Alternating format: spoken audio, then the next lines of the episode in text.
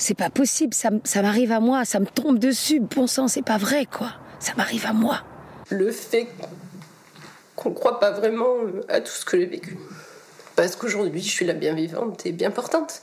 On n'imagine pas. Ça m'arrive à moi. Je suis en train de crever, quoi. C'était pas prévu dans mon agenda, mon planning surbooké sur 10 000 ans. Donc vous avez gardé ça pour vous pendant des années? Pendant des années. C'est ça. J'ai basculé de l'autre côté à ce moment-là. Un témoignage reste un témoignage, sauf que quand vous avez une personne qui vous dit qu'elle a rencontré un défunt ou une entité et qu'elle ne connaissait pas cette personne-là et qu'elle découvre après que cette personne existe et qu'elle était réellement morte, comme c'est le cas chez Evan Alexander, là, on peut apporter du crédit. Ce neurochirurgien, il a rencontré une femme euh, qu'il n'avait jamais vue, qu'il a accompagnée dans cette incursion dans l'au-delà, et il a vu après que cette femme existait bien, deux mois après avoir euh, récupéré de son coma, et que cette femme était euh, sa sœur biologique décédée au moment de son, de son expérience. Donc ça, c'est quand même une preuve. Ou alors, qu'est-ce qu'une preuve quoi voilà.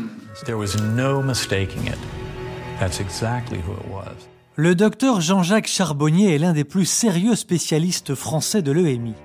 Il a déjà écrit de nombreux ouvrages, dont celui-ci au titre très explicite. Pour le docteur Charbonnier, si les EMI sont justement possibles dans le cas de la mort clinique d'un patient, c'est précisément parce que la conscience est extérieure au cerveau. Le lien âme-conscience est donc totalement lié. Une thèse qui ne plaît pas du tout à la communauté scientifique qui, elle, s'obstine à vouloir tout expliquer. Mais comment expliquer l'inexplicable?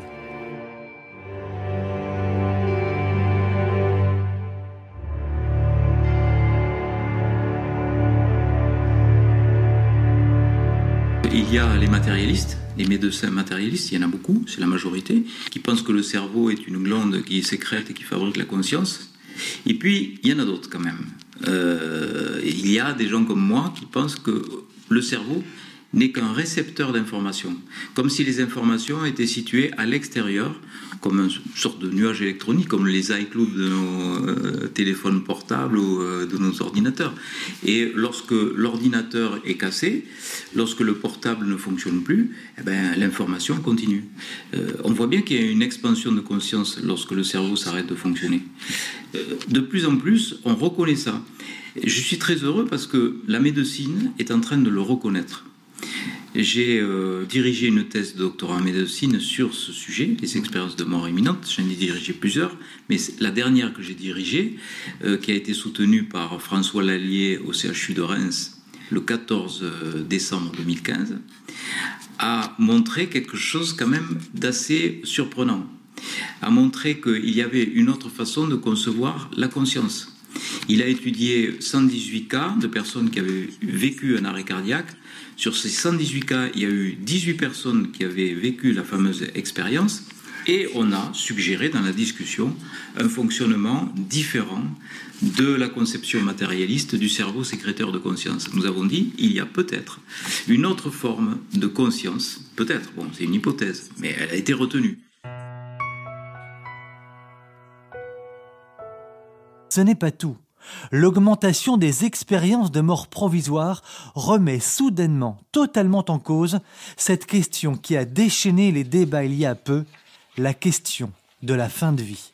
Quand on est en situation d'urgence et de détresse, on, se raccroche à la vie d'une façon euh, incroyable, et euh, on le voit en réanimation. Il y a des gens qui se raccrochent à la vie de façon incroyable. Euh, c'est pour ça que moi, tous ces documents de directives anticipées, je dis que ce n'est pas très très bon parce que euh, au moment où on va très bien, on ne sait pas du tout comment on va réagir. Le seuil de tolérance est très bas. Euh, si vous dites à des enfants, euh, si tu es un jour paralysé des deux jambes, ils vont, ils vont vous dire, ben, moi je préfère mourir, alors que c'est complètement faux. quand on est en situation vraiment de perte de moyens, d'autonomie, eh ben, on se raccroche à la vie. Incapable d'en déterminer le temps les expérienceurs, comme on les appelle parfois, sont revenus de leur mort provisoire avec des expériences très différentes de l'au-delà. Positives ou négatives, Beaucoup ont vu des choses d'une telle beauté, mais surtout d'une telle réalité, que ce ne peut être le fruit de leur imagination ou de l'absorption de médicaments par exemple. Ils ont vu le paradis, ils ont ressenti un amour tel, disent-ils, qu'il est, en dehors d'une croyance en Dieu, tout à fait impossible pour nous autres humains d'expliquer.